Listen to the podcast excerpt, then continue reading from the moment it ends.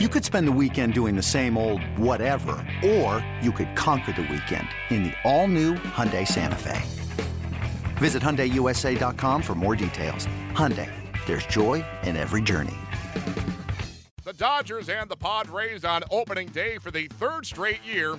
Clayton Kershaw, his seventh consecutive opening day start. That ties the Dodger franchise record. We're tied at one, bottom three but not for long. Joc Pederson digs in. And this one is hammered down the right field line towards the short fence, and it is gone.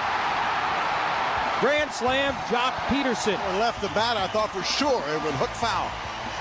And that thing, that thing like a laser, just stayed right on the beam.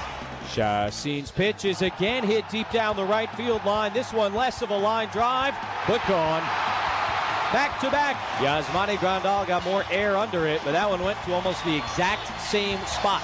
2 2. And Solarte swings and misses. Fourth strikeout for Kershaw. Fastball taken after the curve. Strike three call. That is the inning. That is strikeouts five and six in the inning, both looking. High fly ball to deep center field. Margot back at the wall, and that ball will keep on going. That ball will be gone. Seager with that kind of opposite field power, normally pulls the ball. What a terrific, terrific player. Hedges swings and misses here. That ends the inning. Strikeout number eight for Clayton. The Dodgers crush the Padres 14 to 3. They've outscored San Diego 29 to 3 in the last two season openers combined. Clayton Kershaw now has a .99 ERA in seven career opening day starts. It was certainly a tough opening day for Padres skipper Andy Green as he saw his team get demolished by the Dodgers in LA by a 14 3 final. It's not the way you want to start out the baseball season. Uh, I thought for the most part early on in the game, our at bats against Kershaw were like positive at bats. They were battle at bats. They made him work. Uh, he's good. He's always been good. So uh, he gives you very few times to take advantage of a mistake, and uh, I thought we competed in the box. Uh, you take some chances when you're going against him. You walk some guys intentionally to try to keep the score at a minimum, understanding that sometimes when you do that, you put your pitchers in a tough spot, and sometimes it ends up allowing more runs. But uh, I think you got to try to keep it as low scoring as possible when he's on the mound. He didn't really command the off speed, which is kind of his bread and butter. Uh, you know, you're looking at his slider, which is a pitch he's always relied very, very heavily on, and it wasn't biting like it normally does, and uh, he couldn't he couldn't effectively throw the off speed behind in counts too. So it was just one of those days where he had difficulty finding his spin, and, and without the spin against a team like that, it's a, it's a very difficult proposition. That uh, inning where it uh, unraveled a little bit, he had uh, two outs on three pitches. Uh, then he leaves a slider up to Turner, which with two strikes, a tough thing to do right there and uh, hits that in the gap, and then uh, kind of unraveled from then on. Where Pederson got the got the fastball in, he turned on it out of the park. That's an at bat where you know he tried consecutively, I think three straight times to get a slider in the zone and couldn't find it, and then he comes with a fastball ultimately, and I think Pederson was ready for it. Jhoulys Chacín was holding steady with Clayton Kershaw until a fateful third inning, in which he gave up a grand slam to Joc Pederson, and the floodgates opened from there. Chacín shared his thoughts on the opening day loss after giving up nine runs in three and a third. Get your thoughts on your performance today?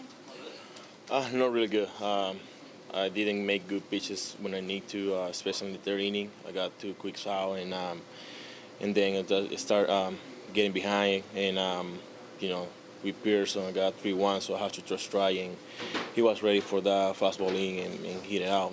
So that's that's right there. Uh, the game get out away from us a pitch selection or pitch location issue during that third inning? Uh, like I said, I got two quicks out and then I started getting behind behind the hitters and um, the hit by pitch to the fourth side that's really helped me. Um, we walk uh, Adrian to get the righty and then um, I threw a cool ball, slip and, and slip from my hand, and then I, I hit him. Then uh, to Peterson, uh, like I said, I start um, throwing breaking balls to him, get behind, and then I have to come. You know, I come back with a fastball uh, up and um, you know hit it out and then you know, like I said, right there, the, the game get out of way from us. So how, how important for you to be successful is it to make sure your off-speed stuff is getting over? Yeah, uh, I'm definitely uh, need to establish my my fastball and sinker first try to make my, my breaking ball better, and uh, uh, I didn't do that today. Um, you know, maybe the first two innings uh, I was getting you know uh, better pitches, location, and then the third and the fourth, just I was like I said, because getting behind the count. It's tougher to take a loss like this when it comes on opening day? it's really tough. I mean, I think um, any uh, any loss is hard, but uh, in opening day it's tough, especially um, you know, what, we, what we've been talking about uh, as a team, mostly is, uh, really hard. But, uh, you know, uh, we won't put our, our head down. We, we're to keep working, and I'm to keep working for my next start. Going to be prepared and, uh, you know, just get this game behind me.